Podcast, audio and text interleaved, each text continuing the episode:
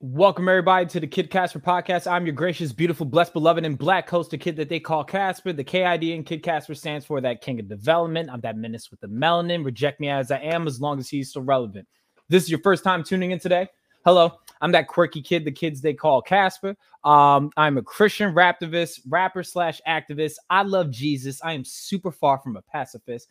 Graphic designer, taco enthusiast, ghosthreads.com. That's how we pay the bills around here. Um, what we do here on the Kid Casper podcast is that we, you know, we engage culture through a lens trying to understand, build bridges, um, at the same time dissolving these different walls that divide us um, so we can conquer some of these very things that we are all up against and we want to dismantle, like white supremacy, the patriarchy, um, you name it weird people that put raisins in potato salad all that stuff is demonic. We need to just come against all that. Um my guest this evening at 7 p.m eastern standard time um this is somebody i consider i would say like as far as like people in this space um providing like social commentary um a big figure in my opinion polarizing abrasive very opinionated but at the same time it's still refreshing um it's still it's distilled enough to the point it is hundred proof. Um it just may not be to your exact tasting in the sense i think it's refreshing. Um for those that know me you know i mean like only thing i sugarcoat only thing that come out my mouth that sugar coated or that i even come near me that is in the sense sugar coated is kool-aid. That's it. Um the truth tastes like cough syrup and it's cherry flavored today. Um today my guest is y'all may know him as Mute the Media. Y'all might know him as the one, I would just say the one white guy on TikTok that has better curls than most people do. Um, but he said I can address him as Matt today. So, brother Matt, welcome to the Kid Casper podcast. How you doing today, brother? Hey, appreciate it, man. It's really good to see you. I really appreciate the opportunity. I'm doing pretty good, man. Can't complain. It's a nice stormy day here in California, so I'm having fun with it. That's what's up. That's what's up. So first off, I'd like to say thank you for accepting my invitation. Um, I know we've been trying to do this for months. It's either when you were available, I was busy. Um, when I was available, you were busy. Um, we've been getting in good troubles, good trouble on different sides of the uh, the country, essentially. But we were finally able to create time today. So um, once again, thank you for sharing the space with me today, brother.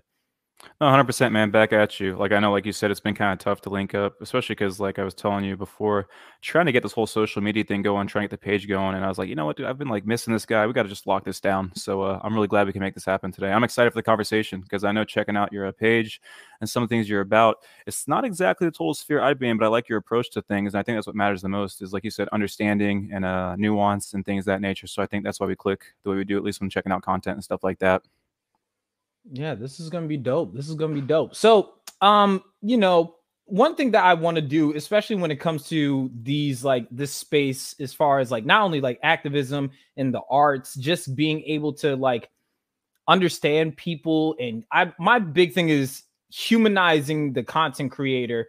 Um, it's one thing to know the content, and it's one thing to know the creator, but then to just remember to that these people are human at the end of the day. So I'm like, you know what? I want to get to know Mute the Media or AKA Matt. You know what I'm saying? So tell everybody that is watching today and that will watch us on the playback. Tell us a little bit about yourself, whatever you feel like divulging, completely up to you. But tell us a little bit about yourself today.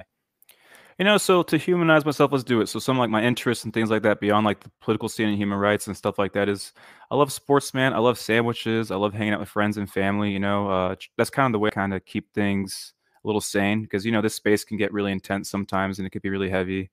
Um, I love to just read, dive into books. I love knowledge. I love just expanding my mind, trying to find new things. I consider myself just your average dude away from all this stuff, man. You know, uh, like you said, we can kind of get a perception of how people are uh, through a screen and through kind of how they portray themselves on social media.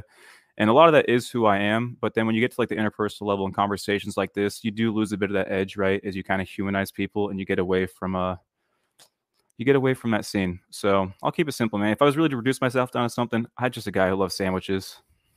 Seriously. People just think who loves sandwiches. Okay, so just a black dude that likes tacos and uh, just a white dude that loves sandwiches. Gotcha, gotcha. Awesome.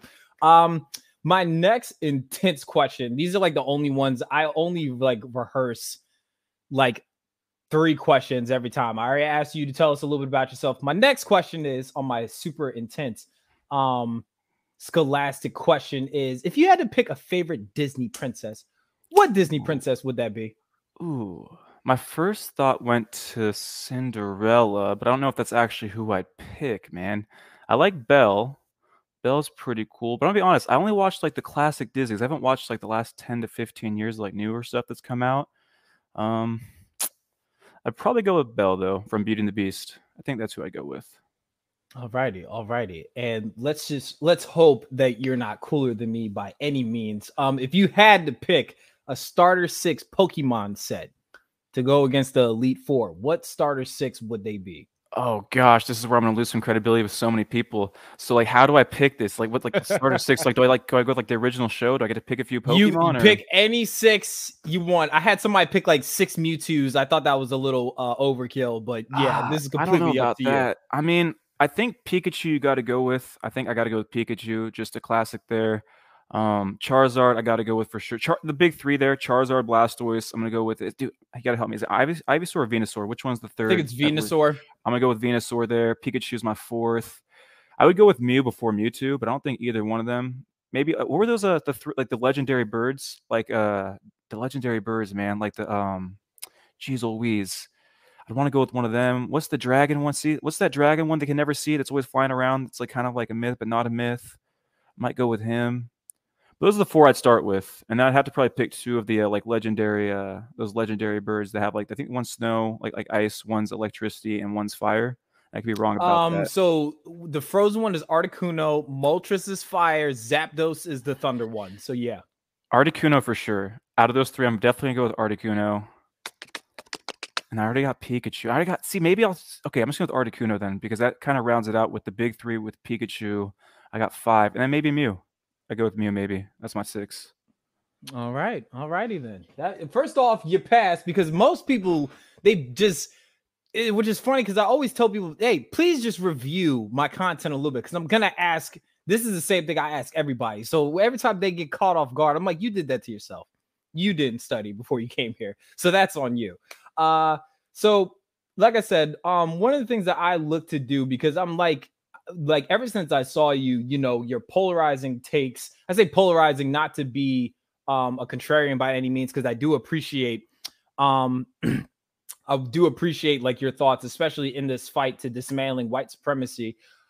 At the same time, I kind of want to get to know the people that are like, you know, essentially fighting for my black skin. That's a that's just something that, you know, I'd like to establish some sense of intimacy with these people with people that are doing this work and also at the same time provide you the time and space to kind of share your story. So, you know, as far back as you can remember, tell us the early stages of a young Matt.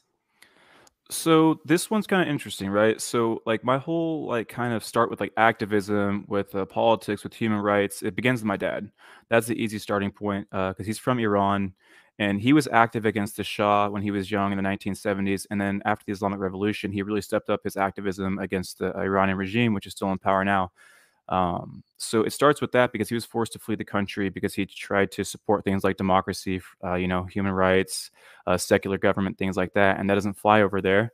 And so uh, his life was at risk. And I'm not going to go too much in the details there. If, if you're interested, we can. But he was able to escape the country, and he maintained that fight even here. And so he helps like a grassroots movement, uh, the Organization of Iranian American Communities, and they support the NCRI, which is the National Council of Resistance of Iran. And that's a lot of things they do, right? Demonstrations, protests, trying to highlight legislation as it relates to Iran and things like that. So from a really young age, I was kind of confronted with this to some extent. And I always enjoyed like listening to their conversations, like from like eight to nine and up. You know, I didn't always get it, but I liked being in that sphere even when I was young. And so that had a pretty big influence on me. And I realized early on, you know, uh, just seeing the kind of mainstream media take, corporate media take, uh, the way our government talked about Iran and some of the, some of my dad's groups and stuff, I realized it was just lies, man, outright lies. And then you get to a certain point where you realize, you know, you kind of get a little older and your perspective kind of expands. Like, well, if they're lying about my people, they're probably lying about other people too. And it starts to make you at some point kind of question, dig more into the narratives you see across like demographics and countries and ethnicities and things of that nature. So. Gotcha. So you said I think I remember seeing that on one of your um videos. You were saying like in one of your TikToks. I think you said like your dad was on the way to being executed. Um, it was either he had to choose between like pre- essentially fall in line or be executed. Um, he chose the latter. Um, and then um, and it's not to say that this is farce by any means or say that this is made up. Um, but it you said that he if I'm if I'm quoting you correctly, he essentially, you know, made a, a pretty close relationship with a guard essentially, and he was able to save his skin. Um that's um that's pretty dude. powerful. If you want to talk a little I bit, I can expand that. on that. I can totally expand on that. Yeah, yeah. So this guard was actually someone he'd gone to college with in India. So when he was uh, 17 to 18, he left Iran to go to school in India, uh, in Bangalore, and he was there for four years. And of course, met various people and whatnot. And he came back to Iran, you know, established his businesses in What the heck? Hey, hold up.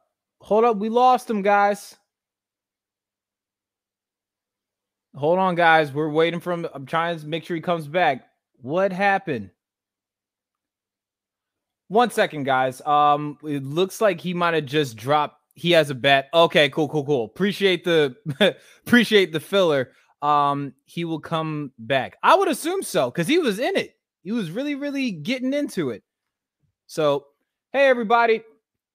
You said Northern Northern California internet. I mean, I don't know anything about California. Um, while we're waiting on brother Matt to come back, why don't everybody that's in the comment section um let me know where you are watching this from.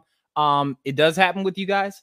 I mean, I kind of understand that. I live near a base, and every time that like they test bombs around here, they knock things out of they knock my bandwidth out, a sink, and everything like that. So it's wild. Um, but while I'm waiting for him to come back, why don't everybody tell us where you're um tell us where you are watching this from. Uh give this video a thumbs up, like, share, and subscribe if you haven't already. Oh, there he is. This, there's this man with his beautiful curls. What you, happened, man? You love to see it, man. They don't want the message to get out, I guess. So or Google Chrome does a Google Chrome thing sometimes.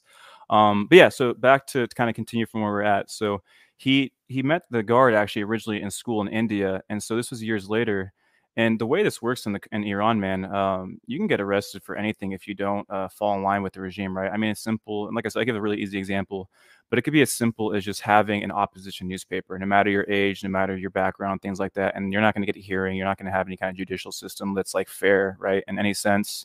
Um, so there's no uh, no ability to actually argue for yourself or say like why you had this or anything like that. Not that it would matter to them, right? And so he was in prison, and basically, this guard at his own risk did help him escape. And he was forced to flee the country, man. He was forced to flee the country. He went to Turkey, and he was able to come over here. He came to this country with uh, fifty dollars, no English. Uh, we had a, um, my uncle who lived in Sacramento, who he was able to crash with and kind of have some support in that sense. And and that's the hard part about this country is because you're confronted with the reality of what it does abroad and obviously here. But then at the same time, I also saw what it afforded him to some extent, right? Because he did kind of start with nothing. And like, I hate to feed him that bootstrap narrative, but to some degree, he was able to make something for him here. And that's why, like, I really admire him because um, I have, I think I have more anger and animosity towards this country for what it did to him and his country than he does sometimes, or he's just hell hella zen, man. Uh, you know, like you said, you've seen kind of my polarizing tanks and stuff like that. I don't have like his ability to be calm about his own story, even but uh, yeah, that was kind of what the position he was, he was confronted with because the way it worked there is there's kind of three levels within the uh, prisoner jails of how it work. They would have people who they knew were going to flip or just, and it's nothing wrong. There's nothing wrong with this, man, because the, the torture and the conditions you're under, it's like it would break almost anybody, right? So there's nothing wrong. Like, I'm not like judging people who did flip, but they would have people who they knew were going to flip and they would try to use them against. There people kind of the middle who they weren't sure about. And there's the people who are really resolute. And um, like I've talked about in some of the videos, in 1988, they killed 30,000 plus alone um, in about a three month uh, span. There was a fatwa from the Ayatollah, which is pretty much just a religious decree. And 99, uh, 90% of the people who were killed were part of the MEK, which was the group he supported, right? The Mujahideen-e Khalq. But there were others, people who were like, you know, Marxists, uh, communists, different groups, uh, opposition groups, things of that nature. Um, but he was resolute, man. He was really resolute in his beliefs. Um, it's kind of what ostracized him from his family and things early on. And um, it's a standard, like I said, I always try to live up to because uh, I think most of us, if we have like a father figure or someone in our lives who's a good impact on us, you know, we really admire them. And um, as I've gotten older, I don't like the like the light doesn't shine off. You know what I'm saying? Like as I get older, I just admire him more and more. And um, I try to meet that standard. And I don't know that I'm ever going to be able to, but it's something I try to do because I want to, you know, honor everything he's taught me and everything he's done in his own life. And um, yeah, man, So um, how early was your um, I would say like your old man sharing like these stories of like his, I would say like his journey, you know, leaving his homeland, then coming here. How early was he like breaking off these stories essentially to you? Dude, I'd say about fifth, sixth grade was when I really starting to like under, when I was really starting to understand them to some extent. So you, you're about 11, 11 yeah. or 12 ish essentially. So, okay. Yeah. 10, 11. Yeah. Cool. So one thing that I'm curious about, like I said, it's it's one thing that one thing I always ask, like especially when I have people from my community or like you know different people of color that come on this um platform, I always ask them when did they know what their skin tone meant to them, or when they realized they were I don't know black in this country, Hispanic in this country, fill in this person of color here. When did you know America wasn't America with a C, but America with three Ks. Like this country wasn't as upright as it is commercialized to be. When did that become a reality to you? There were three different moments, man. Um, one really individual where I kind of realized something ugly about myself. Um, I'll kind of talk about two of those. There was the moment, so the group my dad supported, this was pretty early, man. Um, the group my dad supported was labeled a terrorist group by the State Department and various entities as pretty much a geopolitical game to get people to come to the table. And like, I'm like, wait, my dad's not a terrorist. Like, he's not a bad person. They don't want bad things. So that was kind of a moment, right? And like, the cognitive dissonance and the propaganda and the indoctrination from school and media is so strong that they're still like, you still fuck with America though. Like, I still fuck with America though, right? It's like this weird little kind of, you know, thing in your head. And then I had this moment, and um, I'll be real about when I was younger, they would talk about the demographic shift, and it used to bother me. I couldn't identify why that bothered me, right? Because people talk about it in our conservative town and stuff. And you're like, yeah, this is not good. And then like you get older, you're like, wait, why is that not good? You get to kind of explore the thought, and you realize, whoa, I wouldn't want to be the minority in this country. Why is that? And you start to look into that feeling more and more, mm. right? And then um, this one, and I don't even like to talk about this because it's like it's embarrassing and it's like gross, but all, it's it's real I was at community college early on, American River College here in Sacramento, and um, it was pretty diverse campus. Sacramento is fairly diverse, and um, there's this black dude. He would show up pretty late to class oftentimes, and I really thought much of it. And he was always really quiet, like really quiet. And It was a philosophy, it was philosophy class. And then one day he just rose his hand to make a point. I can't remember specifically what it was because it's been about 10 years now. And he dropped some knowledge, dude. Like it just was a great take. And I remember being surprised. And at first, I want to tell myself, "Oh, I think it's because he was, uh, you know, like always late and stuff like that." And but then I realized I'm making so many assumptions about that. I think I was surprised because of the color of his skin. Like I like that mm. was a hmm. thought in my head. Like I realized is that why it was? And I think that was a moment for me personally where I was like, "Shit, dude, I have some pretty fucked up views on stuff, and I got to start to like explore that because it left me with an un- like I felt uncomfortable upon like my surprise. You know, I was like, why am I surprised by that? Because I like wasn't sure I'd have been surprised by someone else doing that.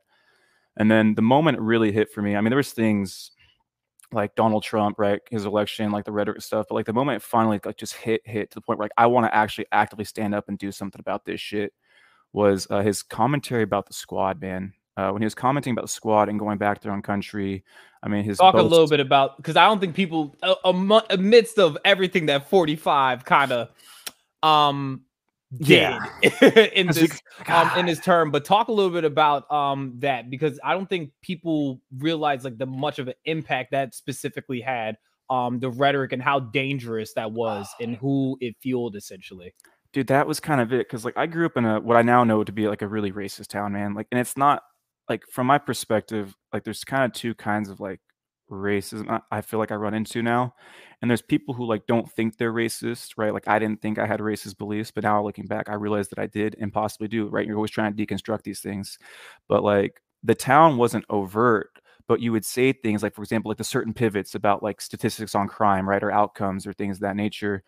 But the thing that specifically did it, man, was the uh, when he was talking about the squad, the four members, uh, four ladies of color, and he said that they need to go back to their country and um, you know fix things there. And three of them were born here. So it's like, what are you determining? Like, what are you looking at that makes you think they have to go back to their country?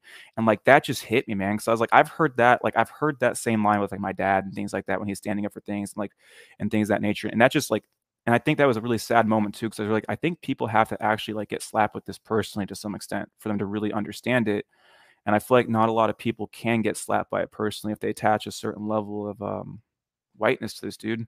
And so those comments there did it, man. When he talked about the both sides at uh, Charlottesville, that was just like, what are we talking about? Like, Mm. I mean, so like it, it really forced you to figure out what side do I want to be on all this, man. Like it's it's enough to it's it's not enough to know, right? You have to actually fucking start to feel it and really give a fuck about it. And those moments was just like too much to like ignore and like not want to involve myself within this to some capacity and try and learn more and see how I could help. Um, so that's kind of that's the story I go through. Yeah, I, I feel that. Um, one one of the comments somebody left in here is we are all ingrained with an implicit bias, whether we realize it or not. Even myself, like, and like I can relate to this for myself, is because of like how media portrays the black experience very early. I started profiling and policing myself to the point I had anti-blackness in me very early.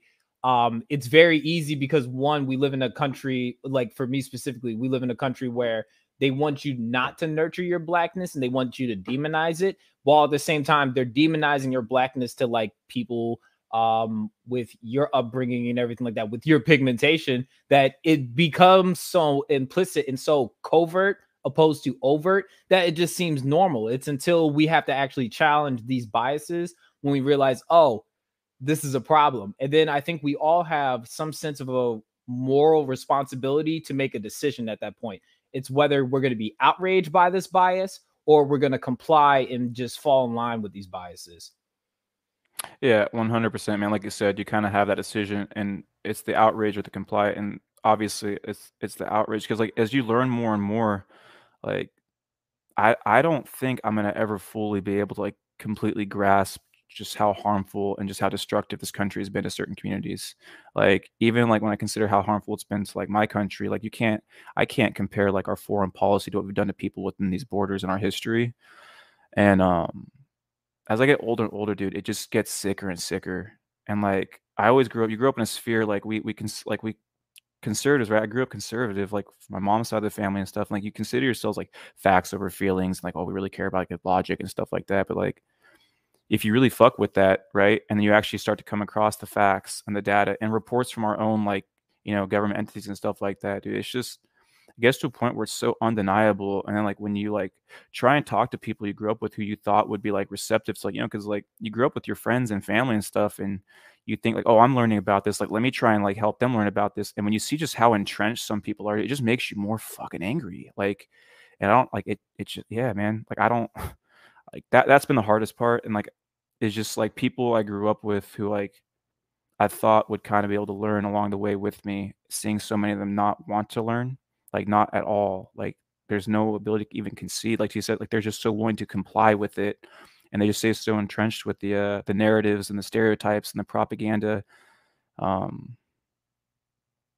it's depressing, dude. You know, like it's actually depressing because like you grew up thinking like these are like good people and stuff, and you have a hard time reconciling like like if they are good people or if they are redeemable like because these are fucked up beliefs you know? So yeah i feel that for sure. It's um it's like for me especially having um having many many people that were in the military in my family from grandfathers to my actual biological father um many cousins friends that you know that and even like this it's weird. Even like this obligation when I meet like service members, and I'm just like, thank you for your service. But then I'm also like, to what expense? You know what I'm saying? Like, who, like, you, you for our betterment to somebody else's detriment there is that that weird reservation where for myself it's like i don't know if i want to take pride in this because it's like and even like and i think i've heard you speak about this is like you know essentially they're thugs for America, but it's all about, you know, especially given like if they're trying to make it out um of a certain like environment or circumstances, it's like what else are we supposed to do? It's um it's unfortunate, dog. It it it really really is. And I can only imagine like I mean, obviously I have my own reservations um with this country as, you know, as American of African descent. Um but you you're the child of a well you're the son of a refugee so i can only imagine like what impact that has on you personally yeah man that goes back to the weird part because like this country like is the reason why he had to flee his homeland to some extent and then this country also provided him a space with which to flee right mm-hmm. so it's like it, and that's a contradiction like and that's not a contradiction that like because I like contradictions. Like when you plant ideas, you try to reconcile things, and there's like an area to kind of uh, explore things. That's one I I don't know that I'm ever going to be able to like reconcile, um, because that's the tough part. The tough part is like you like because I know like you know growing up we're like the Pledge of Allegiance and all that jazz, right? And even then, like from a young age, even like beyond all this stuff, I'm like, I don't know that I love this stuff, right? It seems kind of weird. Like, you know, like I love my parents, you know, I love like soccer, I love my friends and stuff. I don't know that I like love that flag or that I love this country. It's like a weird concept, even to me as a young person. And then like when you start to get older and you hear your father and his family stories and friends like that, right? And then it really gets harder. But ah, I I don't I don't know. Like it goes back to what you're saying, man. Like I can't like I can't do that anymore. Like this July 4th, like for the first time ever, like the previous July 4th, um, I didn't celebrate the 4th. Um, like I didn't do anything like active against it. I just didn't celebrate it. Like I didn't go meet with people or do anything party wise. Like I just was like, I don't, I don't celebrate this day, dude. There's nothing like I don't, I don't feel pride in this country. Like I don't feel like attachment to this country. Like don't get me wrong. I think like some of the ideals written out, like if we could actually achieve that for people, like right, like that would be amazing. Um, but this year, like for the first time, I actively like I actually did something anti on the fourth because like I, I really don't, dude. Like I really you can't like you just brought it up like the military service and stuff. Like it's not just about this nation even because like we can dive into all that, but like dude, we're a hyperpower that impacts the entire globe. You know, like we have military bases across like 70% of the globe.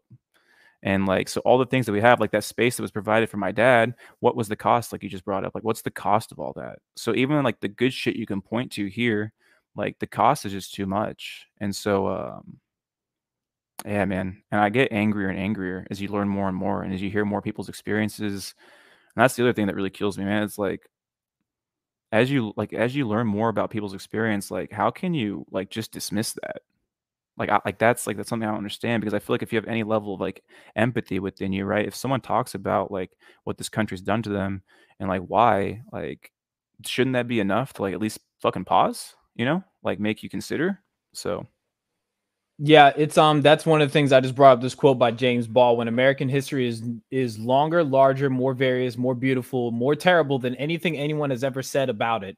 It's because for you to really appreciate everything that America that she has given us, you got to appreciate or you got to recognize what America has stolen from other people. And that's where I would say it also makes you realize the human experience a little bit more too, because you got to think of what are these hurdles that I really had to come up against, and were these hurdles and were these stepping stones that I used to walk on? Who did I have to step on to get here too? So it's um, eh, it, it, it I mean it. That's why we call America her at the end of the day. It America really is more the it's more of a human trait if you really think about it. Um, the things that come with it humanistic, selfish traits that we all implicitly have. It's more so are we going to challenge them and be better of it or be better despite of it? Um, or are we going to give in? I would say. But yeah, it's it's dicey. definitely, definitely dicey. I mean, you just kind of hit it there, right? Like uh, the human traits that it kind of brings out, and um, and those are in everyone, right? I think like no matter who you are, like whatever the trait or the characteristic or the behavior, there's like a spectrum, and we all fall there sometimes somewhere. Um, and in certain environments, or certain conditions, or certain systems, it's going to even draw those things out more, right? And I think that's one of the most telling things uh, in conversations lately is I really listen to how people, uh, the claims they make about human nature. Because I think oftentimes they're telling a lot about themselves. Um, they're telling a lot about what they think about systems, whether they realize it or not. And so, like, this system, dude, it breeds apathy, dude. It breeds ignorance. It breeds complicity, right? It breeds like this level of false pride. Because to that point, like, I know, man. I, I mean, I know now you talk to people and they talk about history like, oh, we won. Okay, like what does that even mean? Like actually like dive into that. Like like how could you like you that quote you just said, right? How could you reduce that down to winning? You know, like because like winning implies like yeah, like how could you reduce that down to winning? It it's like like you can't. Like obviously you can because a lot of people in this country do, but you can't reduce that down to winning because first that makes it out like I mean, it makes sense though, right? Because like this country is a hyperpower. And I guess um, if you're part of this and you're proud of it, you're going to be proud of even the bad aspects. So maybe that's it. Maybe they just really do love the power and the power that comes with that and what that affords us. So I don't know, man. Yeah, it's wild it's it's wild to say the least. Um, somebody posted something in the comments. It said da da da da da. Where to go? Where to go? Where to go? Um, and how Christianity portrays and demonizes Arab nations using indoctrination. So there was something I wanted to talk to you about. Um, it was a TikTok. I think I commented underneath it, and I completely understood what you were saying. I wish I could find it. If somebody knows which one I'm talking about, please send it to my um send it to my social. There was one where you were talking about I think it was well, we know this when it comes to these political parties, especially like when we're talking about the right. Um, they guys religion and spirituality, or be more specifically, and call us a pig a pig and a spade a spade. They guise and use Christianity as a cloak to mask their, I would say, toxic patri- um, patriotism, and then to hide behind it to you know excuse their racism, their xenophobia, their um you name it. And I remember you took a huge stance. You were not so much huge, but I never heard somebody say something like this. You're like, look, I got no problem with Jesus. Jesus is fine. It's the Christians I got beef with, essentially. Uh, did you want to kind of dive into that a little bit, especially um with what this comment said as well? Um, especially I think you said your dad is from Iran, if I'm not mistaken. Yes. Uh, talk to me a little bit about what you know to be, I would say, like American Christianity, and maybe um what turbulence you may have had to experience and the impact that it's had on you specifically, um, given being the son of a refugee as well. So it's kind of uh, interesting, right? So like being from Iran, my dad's like fundamental fight, which is something that's obviously really shaped me, as you can probably tell by now, is against like what we would call Islamic fundamentalism. And and so like from a young age, I was never, uh, and my mom came from a Catholic background that wasn't the greatest, right?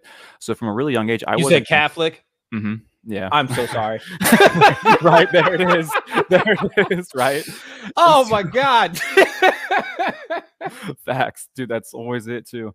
And so that's the thing, though, right? So they both came from like these, I would call um, spaces that were really religious, uh, really toxic with re- religion, anyways. And so I wasn't forced, like they were. That was never forced on me and my uh, my family in that sense in our sphere. We didn't we didn't have to go to church. Like we didn't have to like have that conversation. It wasn't like oh like you have to believe in this. Um, my dad maintained his own level of spirituality and beliefs. Right. He uh, he considers himself Muslim still, and he uh, practices in his own way. And I know my mom still believes in a, a entity like a deity of some kind uh, that she would call God, right? But they both do. They have both have a very individual um, way about it. And so I was really free to explore in that sense. Um, but I grew up in a town that is pretty religious, right? There's you know a lot of churchgoers and stuff. And from break that down age, geographically for me for for the for the internet that don't know where. So I'm from about. yeah, so I'm from West Coast, uh, California area. If you just drive like 30 minutes up from Sacramento towards like the Tahoe region, kind of more east, uh, more eastward, right? It just gets more rural and rural. And so I wasn't quite in like a rural area, but I'm getting kind of close to there. Where you're like five to 10 minutes up, you're getting into like your stereotypical conservative space, right? Lift, lifted trucks, your big old like you know, don't tread on me flags, your Confederate flag, stuff like that. Even out in California, you you have them in some spaces, right? Um, and what like about Confederate flags in Cali? In some spaces, dude, yeah, up like in the Placerville area and stuff. It's not like a huge number like you do, like you would in the South, but yeah, man, there's a pockets up here uh, that absolutely are influenced by um just white supremacy, straight up, like out overt white supremacy, right? Um, and so again, like not having to be confronted with religion and then seeing the way that some people would talk about certain things, have certain conversations, but then fall back to, well, I go to church on Sundays or I do this and it's just like hmm like i'm not sure that that erases the things that you're saying or the things that you're doing but i was never in that sphere and i got to a point where um, i was a pretty arrogant atheist where i was like you know fuck all religion you know pardon me i shouldn't say it. f all religion um and all oh dude please don't look man I, I invited i invited you here because i know you not to censor yourself plus my beliefs i'm a christian i police my own tongue police your tongue to your to your to the best of your ability, but don't censor yourself on my behalf. All right. You're more than fine. All good, all good. Appreciate it. But I did hit that kind of arrogant stage, man, where you think you know everything, right? Like I was 18 to like we'll call it 21. I thought I know everything. I was like, oh, there couldn't be a God and stuff like that. And then uh, something to help was just uh, my dad became more open to talking about his own views, for example, because it wasn't something we ever really talked about. He knew how I felt about religion and stuff. And just hearing him kind of talk about like how he still maintained his level of spirituality and his beliefs despite how certain aspects of his religion had harmed him, right? I'm not gonna say his religion, but people who followed it, and that's what helped me start to distinguish between the beliefs, right, the the literature, um, and the followers. And that's why I've come to a point where like I don't think like religion's like some like necessary evil like like the evil thing or something like that. I just think like anything people can become really dogmatic in whatever it is they attach themselves to, like be it their faith, their religion, their ideology, their philosophy, their politics, right? Um kind of lost where we're going with this, man. But you know, and so to go okay, I got the TikTok where I was talking about uh she's that kind of where I, get, I came full circle to. I was like, you know what? Like, I don't actually have an issue with like the idea of God. I don't have an issue with the idea of Jesus. Like, he was teaching good things. You know, like he was teaching really good things. Like his message was sound, in my opinion. You know, like what's wrong with loving your neighbor? What's wrong with trying to help the poor? What's wrong with trying to educate people and provide shelter and food and things of this nature? What's wrong with going at corporatists and stuff like that? Right? I don't see what's wrong with that. But then just like actually reading like or like hearing his lessons and seeing how the followers here not everyone right like because your point like like there's a lot of good uh people who have religious backgrounds uh, but seeing how so many people utilize that as like a tool to judge and to condemn mm-hmm. others but then they don't follow the very lessons they claim to to believe in i was like this is a huge fucking problem because it allows you this moral perch that's just how do you you can't strike someone down from a moral perch they think is unassailable no matter how uh contradictory it, it appears from where we're standing so yeah, and then not even that, but then it's um I always tell people always always tell people like th- like even like what you just did and that speaks to like that speaks to what how American um, Christianity is is like for instance like I'm a Christian, you're not. You know what I'm saying? That's completely fine. You automatically felt the need to like I would say like apologize for how you talk. I'm like, no, no, no. You, you're good. But that's because in this country to be American is to be Christian. I hear somebody also say to be Thai is to be Buddhist. When it becomes something that's tied to society and the government, that's when I would say it gets a little tricky. Um, because not everybody, not, I wouldn't not so much that it's not tailor fitted for everybody, but it's just that, bro, I don't want nobody trying to put clothes on me I ain't asked them for. And not even that, how do you know if I'm not allergic to the fabrics you putting on my skin? You know what I'm saying? So it's really weird when we have that. And then we do have people that use religion. And I will say religion because Jesus was sent to disrupt religion. I don't consider myself a religious person. It's it's dangerous when people do make something, try to make it a curriculum, and then they use it as a vehicle to I would say sponsor their bigotry in a sense. And we've seen that so much with this country um, we've seen that with Roe with Roe v. Wade, where they didn't want you know people to get abortions and stuff like that. But then we don't even talk about how Planned Parenthood was literally made by a pseudo white supremacist to essentially cleanse the black community and everything that comes with that. Um, they don't talk about how they, you know, they want to have Planned Parenthood in these Christ-centered um, situations where, or just institutions that hold these places up but they also have Christ-centered people inside of these like institutions that black and brown people can't go to, you know, these PWIs, you slap a St. John's and everything. So we have seen so many examples in this country where people I can't even say that they took the gospel and aligned it with America because I don't think they ever did personally. Slavery, enough said. Um, but I think when you take the name of Christ and then you try to hijack it into something that has turned into essentially America. That's what the problem is. I had a modern warrior, aka Lance, on here on I think it was Thursday, if I'm not mistaken, and he said, "I don't." He said, "I don't." He said, "I'm cool with Christly Christians. I don't like Christian Christians. You know, let my Christians let Christians be Christly. I'm cool with that. When you're Christian, that doesn't really tell me anything because Christians stormed the Capitol. Uh, Jesus probably would have stopped people from storming the Capitol. Or better yet, Jesus would have just not tried to, I don't know how to describe it. He wouldn't have aligned himself to the government because his efforts were never supposed to be that mainstream or that grandiose, if that makes sense. So it's it's upsetting. It's upsetting because it's supposed to be something that's personal, it's intimate, but then it turns into something that is tyranny and dictatorship ish, essentially. And that's essentially why it's hard, not so much hard to be a Christian because I don't think we'll ever be the persecuted in this country necessarily, but I do think it is hard to get people to understand that's not what it's supposed to be, though I have to acknowledge the bigotry that comes with people that say I'm a Christian before. So I get it. But yeah, uh Jesus is cool. Christians, eh. I can I can do without. and you just hit it, man. Because like I know, like again, I wasn't religious growing up, but I grew up in a space where people still things like, oh, America was founded upon Judeo-Christian beliefs and stuff like that. It's like I thought we were founded upon secularism. You know, it's like, what are you talking about? And that's why, like, uh, the conflation, like, it's so difficult because you'll see like a Ron DeSantis say, like, oh, like we're doing this because of like our religion here. Like they explicitly state it, and it's like it's like dude these are these are two separate things like the way you run a government which includes all people and the way you run your daily personal individual life like you said based upon your beliefs are two separate things and that was a tough part too right because like you like we were talking about like how this country uh, makes you think about uh various groups and beliefs and stuff like that right so from my dad's side in the stories I heard, I had this dislike of Islam, right? But then also being in this country, I had a dislike of Islam, right?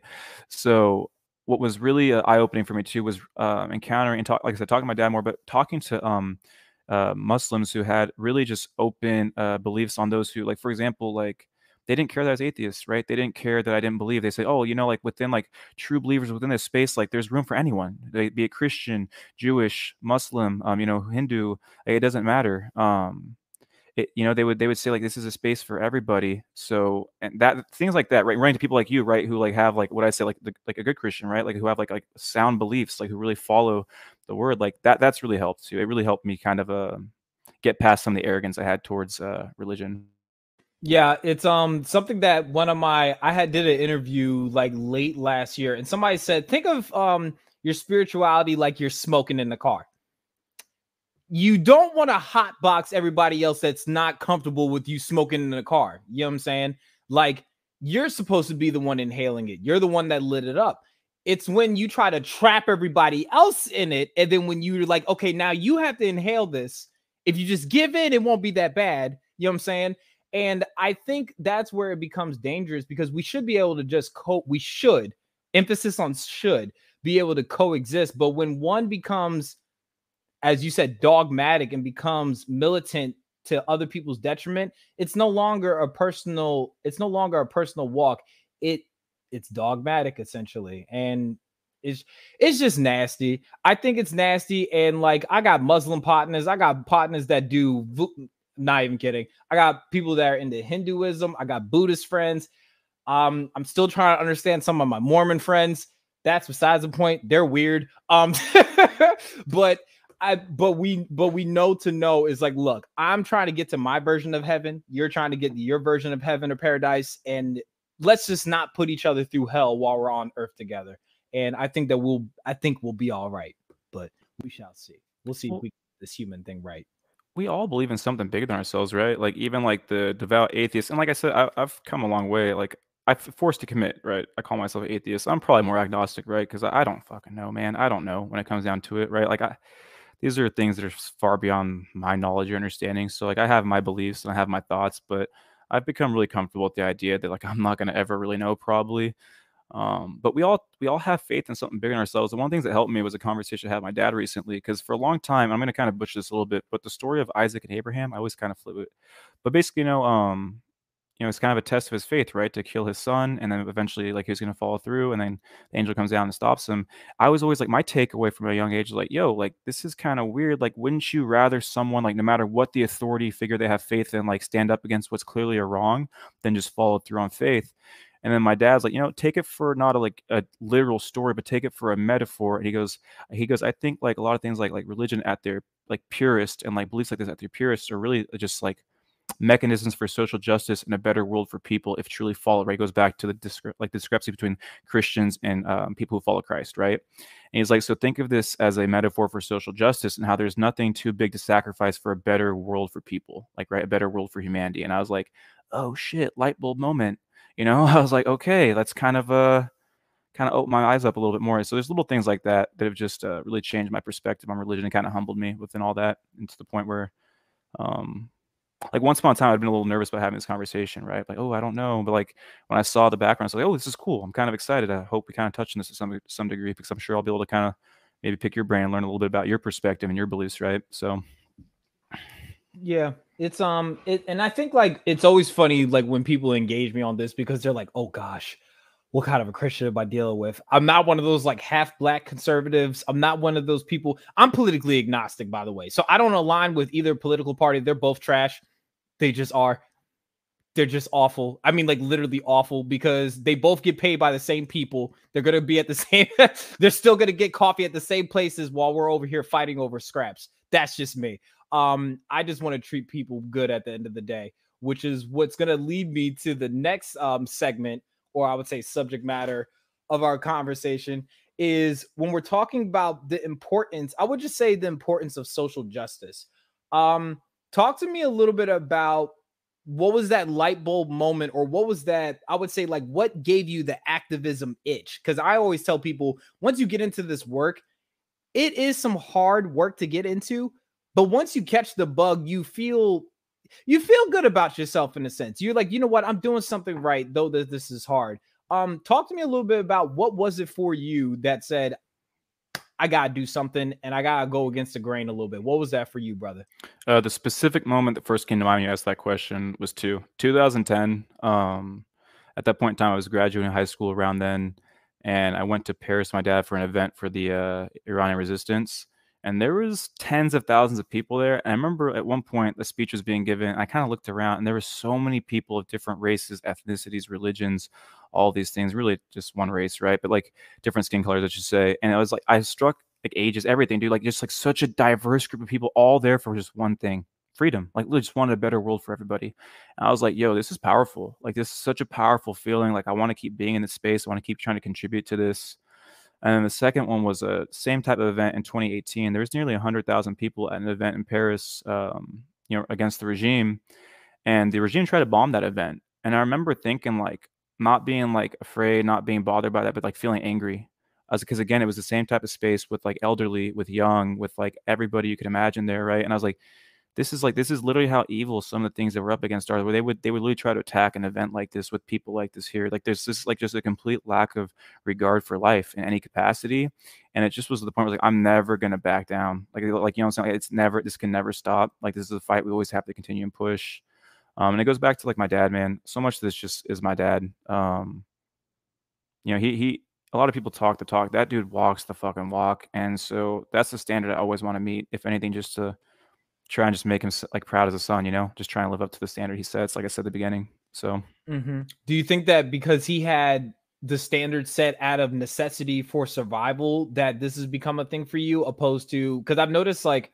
especially when we're talking about like, like for instance, like the the black experience, you know, a lot of us are activism are activists because of necessity to preserve life and preserve our blackness in some sense. Do you feel like because of your dad's um story where he had to, you know, go against the grain for preservation that it in a sense it was passed down to you um and this has become a little bit easier to adjust to? Yeah, 100% cuz to your point like I don't actually have to be involved, right? Like I'm not in that space. I never was in that space directly, so it's not right. something I ever had to do. And so, like, once you do get to opt in, right? Because that's part of the thing is people can, some people who look like me, for example, that's going to be, I can opt out of that conversation. I don't have to take part, right? There's, it's not the survival thing for me, right?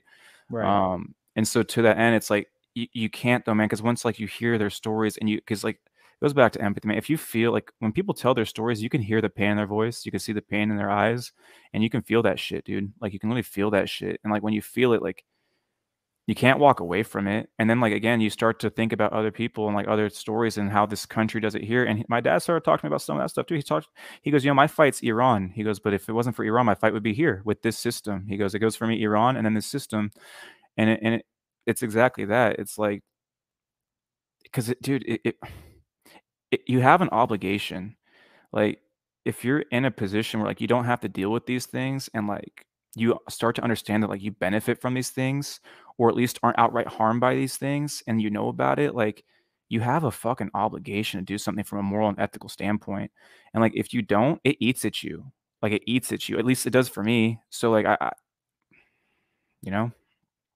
I don't know if anybody's ever told you this, my brother. I, I feel compelled in my spirit to tell you this is, you know, um, and I don't know if your dad's living or not, but I just wanted to let you know that you are definitely your father's legacy. You know what I'm saying? Where like I can tell that, you know I'm saying? Like, not even though he had to unfortunately grow up with this work out of necessity, I will tell you that you are definitely your father's legacy, man. I, I think he if he does, hasn't said it already, he's proud of you. He sees a lot of himself in you just from um, what I the little I do know, and you've been able to share with us today, man. So I just wanted to give you your flower. We give our flowers on here, by the way. You know what I'm saying? So I just wanted to say that to you, my brother, for sure.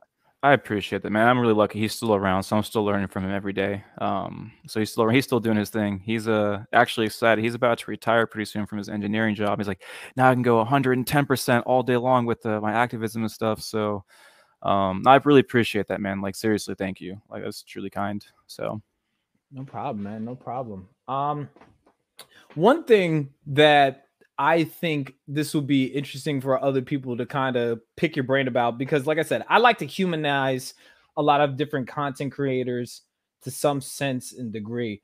Um, what made you want to start mute the media? Like, what was it for you that said like this is this is my vehicle, this is what's gonna look like, and this is how I'm gonna run it? Um, what made you start mute the media, or better yet, what what birthed mute the media? I would say um, that might be a way to kind of start from this. So um, I always kind of wanted to get into media. Like I said, like growing up and just seeing like the way corporate media told the stories that impacted me. I was like, yo, this is all bullshit. So then you get to a space where I'm a communications major, about to be done with all that jazz, and so I really had an emphasis on mass media and just like kind of learning how uh, narratives are told, supported, how people and their behavior and like just actions are taken from all this. I wanted to impact that. And at first, I thought I wanted to be like a journalist, man. I want to just go out there and expose and like you know tell the stories. And I realized like we live in a time where like disinformation travels so fast. I'm not sure truth is as relevant. But what I do know is we have to have a space where like people can tell their truth away from the corporate narratives, away from the oligarchs, away from the government stories. Um, and that's what this is, man. I really want to create a platform that's a truly two-way space where people can talk about their experiences, where people can talk about the real things, can have honest and true discussions. They can feel safe, like you know, kind of being authentic and transparent about themselves. Um, because if we're really genuine and if we're really kind of fighting for the same things, then that's a space where you can kind of be honest about the kind of negative aspects within you and grow and learn. And so, uh, you know, you study the uh, people the past, and the reality is you need a, a brand name and something that's going to kind of appeal to everybody on the surface, right? And I think a lot of people are sick of the media climate. I hear everyone say, "Oh, the media does this, the media does that." Um, you hear how like some like Donald Trump weaponizes a term like you know attacking the media, which you know is a fascist playbook, things like that. And I figure, you know what, fuck it, man. Let's mute the let's mute the media. And within there's nuance to that, right? You can't actually mute media because we wouldn't be having this conversation then, right? Um, but really, it was just trying to imp- improve our media literacy, right, and just become better with how we utilize media because it is such an amazing tool, and we're going through a really massive paradigm shift in terms of information, how it how it flows, and how it impacts us as a society. And so, I just want to you know plant my flag in that scene and try to uh, make an impact and try and change things for the better there. So. Yeah, and I've noticed like some of the examples that I've seen you guys do. I think it was last week. I think it was right after my interview with um, Lance. You guys were think you guys were like essentially broadcasting like a protest. So is that like something that you guys normally do where you um amplify different like activists? And when I say activism, because I think a lot of people get it confused, I'm gonna say this publicly too.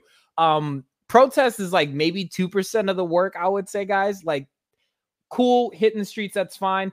Activism is way more multi-layered than that, but that's another concept. That's another conversation for another day. But that is that something that you like envision for yourself where it's like we want to help amplify different people that are doing doing um the work hit boots to the ground essentially? Because i thought that was shocking um because i was just thinking okay this is going to be something because i've been you know checking you guys out for a little bit.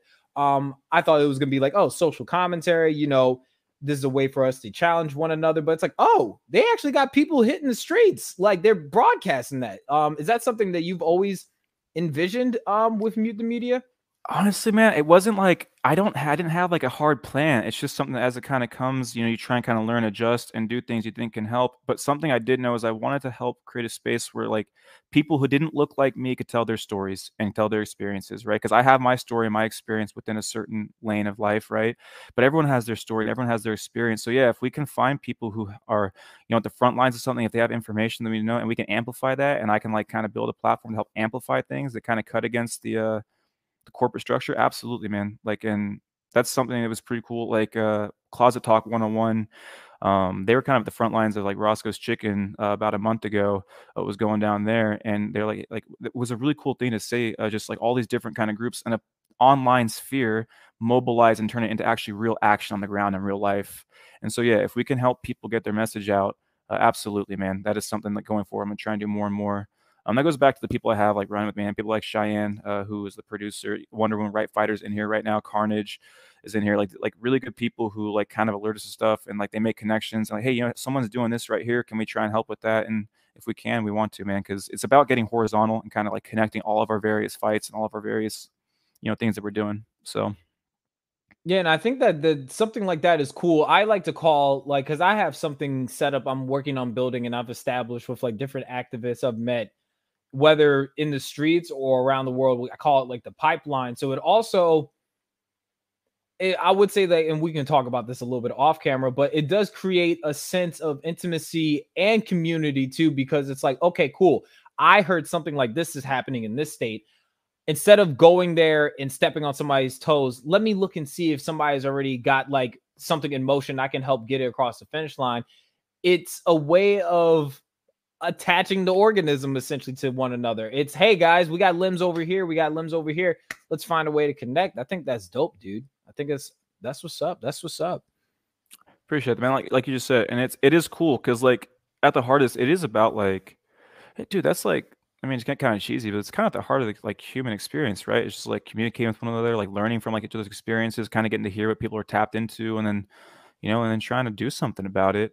Um, because like you said, it's a cool feeling, man. Like one, because it's not, you don't do it like to get something individual out of it. Like I think anyone for the most part is probably lying if they like say like there's no individual component to things, like even when you're thinking about the collective, right? But you really are doing it because like we're all fighting for something bigger. And even if we don't like, even if we're not occupying the same lanes, we don't necessarily have the same strategies or like the same ideas. If you share like the really core values like equity, justice, certain human rights, things like that, right? Like then um that's what it's all about. And it's cool to find like-minded people when there's so many people who seem to be working so damn hard against these things. Yeah, and then not even that. Um, this is uh it's a good way to as you say, it's not even so much. I I look at it as not so much mute the media, but talk about the things the media is not talking about. So it's giving other people a voice, and it's giving other people the opportunity to highlight certain things that people keep glossing over intentionally or unintentionally. So yeah, that's that's what's up, man. That, that I mean, like that that's some good. When I say like that's good work, because a lot of these things, when it comes to activism, there's so many things you can fight about, but that's either because of things you've heard about or you know about and then being able to highlight these things the least of these issues i think that that's important so that's some that's some good good stuff man. Uh what do you where are you guys with that as we're talking about like the media? Do you guys have like a website? You guys have like a bulletin board? Um like what are things that we could like look out for as far as to help people with some sense of direction when it comes to like the work you guys do the biggest two things I'd say is right now, um, we're trying to really focus the YouTube show going forward, uh, which you do Monday through Friday weekly, is trying to find like actual like causes to highlight within each specific show, certainly Monday through Thursday, right? So if there's someone we can get on, even through TikTok, right, who's like kind of doing something, alerted to something, then we can try and point people towards those resources, trying to help crowdfund things. That's something that Cheyenne is awesome about. Uh, she has her uh, crowdfunding um, idea and like that's actually been put into action, which is just you know finding people who need help and trying to just get direct cash to them, right? To just kind of support people. If our government's not going to do it, let's try and do it as a community. Um, the biggest thing is we don't have a set set website. We got the link tree, mutethemedia.org links out to the link tree, and there you can find uh, various things across social media. But the most important things is there's uh, usually links near the top for like things we're kind of focusing on, like like Stop Line Three when that was uh, when that was like kind of first in the newsways, right? You have a link to that, the direct website, so if you're getting more information, find ways to help. You know, we have a Change.org petition for what's going on down in Rutherford uh, County, Tennessee, for example, and things of that nature. So um, the things that we're kind of like getting focused on, we'll put up there and kind of have like resources people can go to. But like I said, man, uh, this is a few months in the making so far. So like literally every day I'm learning and uh, we're learning and we're trying to kind of improve the process and figure out what we really want this thing to look like. So I'm not a really I'm not a plan guy, dude, because like life's so dynamic. So I have a general idea of like the endpoint I want, but beyond that, we just kind of try and figure out as we go. So. And I, and I think that's what's what's beautiful about this work to some extent is like it goes back to I keep saying the human experience is like we're just figuring it out. Um, a lot of people when they ask me, like, "How are you doing this?" I'm like, "I have no idea." I'm learning how to ride my bike by bumping into the wall a little bit. That's basically how this is going. Absolutely. Oh man. Um, my next cool, question is yeah, my next question I have, and I am curious about this. Um, and going back to like like I said, I think that this is important because I think that this is something that people need to kind of grab hold to is when we're talking about the things that people don't see, um, the things that keep us up at night or that seem to like, I would say like shake us in a sense, or basically just remind us that we're human. You know what I'm saying? Like we have something that is our kryptonite as the human experience goes. Um, what is something that you that you would want people to i guess like know about mute the media or at least this head this figurehead of mute the media and what's something as far as like when i say like i don't know describe it like one like the issues that we see around the world that has impacted you in a sense that made you go like ow that one hurt you know what i'm saying um what is something that people don't know that is heartbreaking to you when it comes to this work? Oh man. Um dude, the Middle East, man. Like just like I, people recall if you're around me in the circle, like I got really emotional and passionate. I'm pretty passionate, dude, but like the conversation like Afghanistan, like that hurt. Like those couple weeks where it was the main story, and that like because like for some people it's just a blip in the you know news cycle. But that one, it was just a way hurt. to touch the algorithm or to t- to talk about in um social circles. I get you. I get you.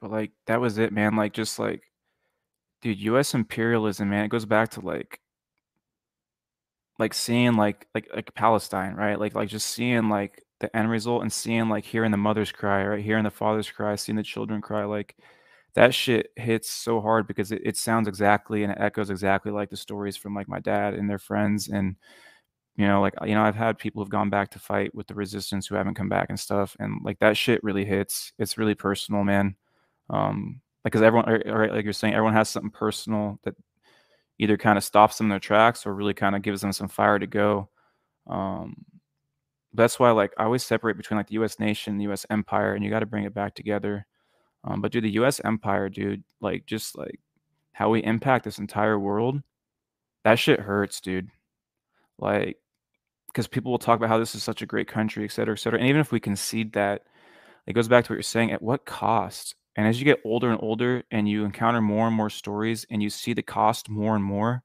it hurts more and more every day because it goes right back to why, like, my dad's here to begin with and why, like, I have this passion to begin with, right? Is US imperialism. So, um, yeah, man, it's just the machines, it, the machine's evil, dude. Like, See, anything that touch the Middle East always just gets me in a really emotional space. Yeah, I feel you there. Um, what's something that you do to take care of yourself mentally and emotionally? Because it's one thing, it's one thing to have like a physical ailment in a sense, because those you can remedy in some sense. You got a broken bone, you gotta put a cast on to realign the bones. If you got a if you got a scar, put some if you ghetto, you know what I'm saying, if you ain't got no band-aids, you know, you put some Neosporin and some duct tape, you're good. Um, but for the scars that people don't see, like for instance, you just talked about how the Middle East really plays a part in impacts you. What is something that you do to take care of everything up here? Um, relating back to my spiritual beliefs, you know, when people say the heart of a man, um, I believe the heart of a man is up here because you can get a heart transplant, but you still have the same you still have the same ideologies, desires, and everything up here. What is something that you do to take care of your heart, your mind, your soul, your spirit? When these difficult things come up as an activist um, doing this work? You're muted, brother. Doing that thing.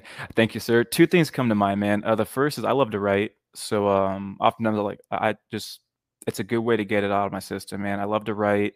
Uh, sometimes just for myself, and I'll keep it to myself, where you can be just fully transparent and maybe even put things down that like you didn't even know were like you didn't even want to admit necessarily, right? And so just kind of getting that out helps. And another one is, dude, honestly, I love uh, my front porch, dude. I love to just wake up, toss on some music, sit there, kind of look at the trees, and just uh, allow the sounds to hit me because sometimes sounds can tap into like those emotional feelings in a way that uh, words or other forms of expression just never could. And it's uh, I don't know if I'm gonna call it meditation. It's kind of my own form of just like finding peace to start the day. So um, and then do just good relationships, man. Like your friends and family who you uh, share values with, who uh, know what you're up about and they support you. Um, tapping into them and kind of letting me letting them know when I'm having those down days, those down times, right? And knowing that they'll support you. And uh, they don't even have to say anything, right? Just kind of knowing there's people there who who want to know if you're down, who want to know if you're struggling, who want to be there for you, regardless of what that looks like. So I'd say relationships, music, and uh, writing and sports, man. Sports is a healthy way to get it out. Absolutely. And you know, you touched on something that I've been really trying to drive home with people I've had on here, especially whether you do this work or you're just an artist by trade. Um, talk about the importance and the significance of community, establishing a community and having that support system. Um, there's a difference between having a circle and people in your corner. Talk about the importance of having community when it comes to doing this work. I mean, because that's kind of what we're doing it for, right? Is like it goes back to like we all believe in something bigger than ourselves, whatever that is. And you it starts with your community, right? Actually, it starts with yourself, right? So like you gotta reconcile out some of your bullshit, right? Have your own kind of it, it's how like it's how all stories kind of go, right? If someone has to deal with their own internal bullshit, right? Then they kind of get confronted by the world in some sense and they kind of find a way to navigate that and try and deal with that and you're doing it for your family you're doing it for people you love you're doing it for like people in general and it starts with like your community it starts with the people around you and then you try to expand outward and so uh, we always come back to that word, but I think people want like these like big, easy, quick fixes, and like that's too big, that's too broad. No one has like a, no one has a brush that big, right? So I think it comes down to finding the people who you can kind of relate to on a personal level, relate to on an emotional level, relate to on a spiritual level, uh, relate to on, with values, and that doesn't have to be like your blood family and stuff like that, man. That's just because like you don't choose that, right? That's just uh, finding people. Man, I tell people that all the time. Family is not biological; it's chemical. You know what I'm saying? It's definitely people you have chemistry with. But continue. I just wanted to drive no, that home real quick because that's it. But that's like that's literally it, and that's like kind of the beauty of like us as humans. We do get to kind of dictate our uh, path to some um dictate our path to some extent. So uh, that's it right there. Like we have this amazing ability to kind of choose and manifest our, for ourselves the paths we want um, to some extent, right? Obviously, there's external things beyond all of our control to various levels. Um, but the cool thing is, like you said, it starts up here. And uh, if you can master this shit, and we're always trying to get better at it, but if you can master this shit to some degree, you'll you'll find that like the paths that open up to you are not what you thought they could be. So. Yeah, and you know what? Uh, I've I've come to find out and people tell me this all the time with my community I've established. It's so easy as an activist to fight for other people, but it's really hard to allow other people to fight for you, whatever that looks like. Whether it's a hey Matt, how you doing today? And you want to hit them with the generic like, oh, I'm cool, man, I'm all right. But then it's the no, really, how you doing? Like that's what it looks like to allow people to fight for you and to be in community with other people, establishing that intimacy and seeing you without your armor on essentially. Like you know i like i said i, I think that sometimes when it comes to this work we're we we fight so hard to have people see what we want them to see that sometimes that we end up making the things that are human about us invisible and we end up doing us a disservice you know what i'm saying? Um i think that's that's super super real you just uh, hit it because like it's not an easy space to be in, right? When you put yourself out there in some sense and you get a lot of criticism and you get a lot of like attacks and stuff. You have to like harden the shell, right? You got to harden the skin. You got to tell yourself, like, I don't give a shit what people have to say. Like, I don't care about the negative like pushback. Like, they don't know all that jazz. Like, but to your point, like, you can't like allow that to like become who you are in your personal circle and these interpersonal relationships stuff like that you got to remember to like kind of drop it and be a human still because like to some extent like like i say it's not fake right? Like you like i'm an angry motherfucker right? But like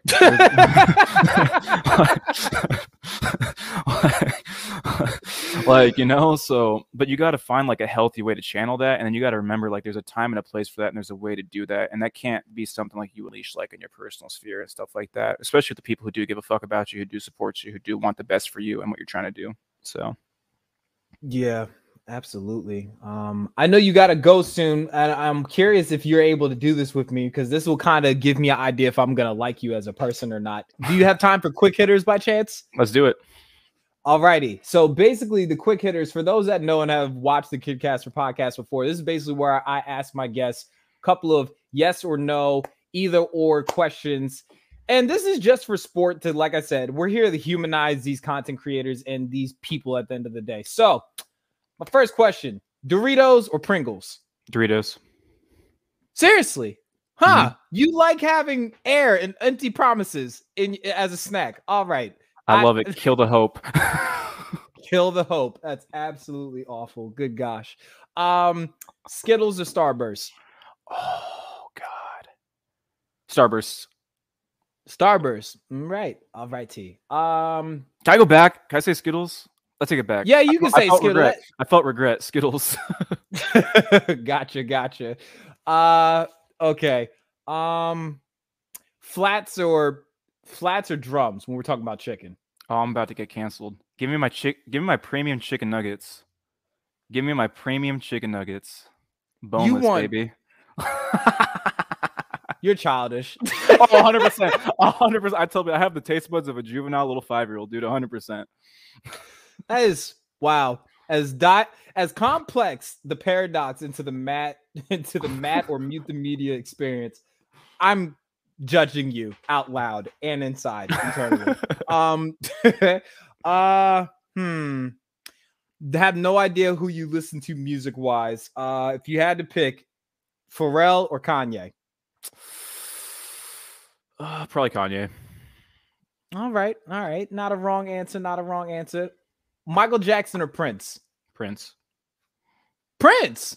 Hmm. Instrumentation or just catalog is just better than Michael's for your opinion wise? I think the catalog's just better, man. And I have this thing where like I'm like an antagonist at heart, and there's a lot of people around me who loved Michael Jackson, and so like I'm like I didn't like the sound that much as a kid, so I was like, oh, it'll piss them off. I don't like Michael Jackson. I think I just kind of kept some of that energy, and then I really liked I did like some of Prince music when I came across it, so probably Prince for me, man. But it's not like a, so it's not really an anti Michael Jackson thing though. You're like, just a contrarian at heart. You know what I'm saying? You go get chicken nuggets when we ask you what kind of chicken wings you want. What the hell? Um, um hmm. All right. If you could go and see this is a concert lineup, you pick opener, mid, closer. Who's performing at this concert? Hmm. I know for sure it's going to have. Okay, actually, I got this. Opener is going to be Chevelle. Middle Deftones. Closer is Nine Inch Nails. It's like I grew up loving like rock and like metal and just like that kind of scene. So yeah, Chevelle, Deftones, Nine Inch Nails. My dream lineup. All, all right, T. All right, T. Um, you're having dinner. Five dinner guests. Um, dead or alive. Who's at this dinner table with you? Hmm. Edgar Allan Poe. Hmm. Edgar Allan Poe. Let me think about this. this. is a good question, actually. You know he's a Baltimore Theodore. native, right? I Edgar do. Allan Poe. I'm actually from Baltimore, so that's pretty dope. That's pretty dope. Uh, I just love his work, man. Um, Teddy Roosevelt, maybe like a political figure comes to mind within the American sphere. Um, the my middle name is Musa, so Musa Khiabani uh, was part of was a great revolutionary. My dad uh, really admired, so he's someone I'd have there. I'd love to pick his brain. Um, Bert Nietzsche, probably probably go with him as one, and then hmm, Bill Gates. I want to figure out what he's actually about. Actually, talk to him and get a feel for myself in an interpersonal sphere. Bill Gates, and not because I like to do anything. I just want to actually know what he's about, right? Like, because like we always talk like corporations, big entities, and stuff, and like him, Bezos, or Zuckerberg. I'd want one of them just to actually be able to go at in a in a sphere like that. So not in terms of admiring them, but just uh, I want to figure out what they're about. Gotcha. Does it, I don't know if this is it for you, but for me, does Bill Gates always look like he's like holding in a fart that he just does not want to let out for some odd reason? Like, I don't know what it is. I'm like, he is holding in the world's longest fart since like the world's first compact computer to now. I don't understand why that he makes that face. I don't Dude, I think it's all three of them have that face to some extent. I think it's like they're all holding some shit in, dude, or they're all just trying so hard to like act normal in that space. I don't know, but what's normal? So absolutely. And my last and final question: um, if you could see anybody on the Kid Casper podcast, who would it be? But your answer has got to be somebody you could help get on here, essentially. Ooh, that's good. All right, let me think about this real quick because I want to make sure this is actually like a Huh. I feel like all right. So I got a buddy who's someone I really admire in this space. He's someone who's been around uh, mute the media, and he's like kind of he keeps my head level. I think he's got a good perspective, and we come from like really different backgrounds, like really different backgrounds. And he, has a viewpoints on America I don't always agree with, but this dude's got a good heart. Like he's got a really good heart, in my opinion. Um, I think he's really about it. Like you know, like people talk about these things, like Afghanistan, for example. A lot of people talked about it, but he put his money where his mouth was. He really tried to help out. He's like put his time to help, like with like a uh, um, and like teaching people English and stuff, like refugees who come here and things like that. I know him and his kids. They actually like follow up on stuff. So uh, no use for names. That's someone I'd like to see in this space. No use for names. All right. I, I don't think I'm familiar with him at is he on TikTok by chance? He is on TikTok. He's a he's a good dude, man. Um he's a good dude. That's someone I'd like to see on this space. I think you guys would uh, hit it off well.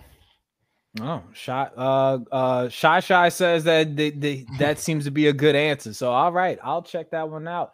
And um first off, brother Matt, thank you um for the last closing statement um here on the Kid Casper podcast. What can we expect from you or mute the media in the future to come, essentially? More the same, man. Just gonna try and get better at this. Unapologetic, unapologetically, we're gonna try and expand and uh, take over the different. Dude, I want to take down Fox, CNN, MSNBC, and show people what a real media platform can look like that actually gives a fuck.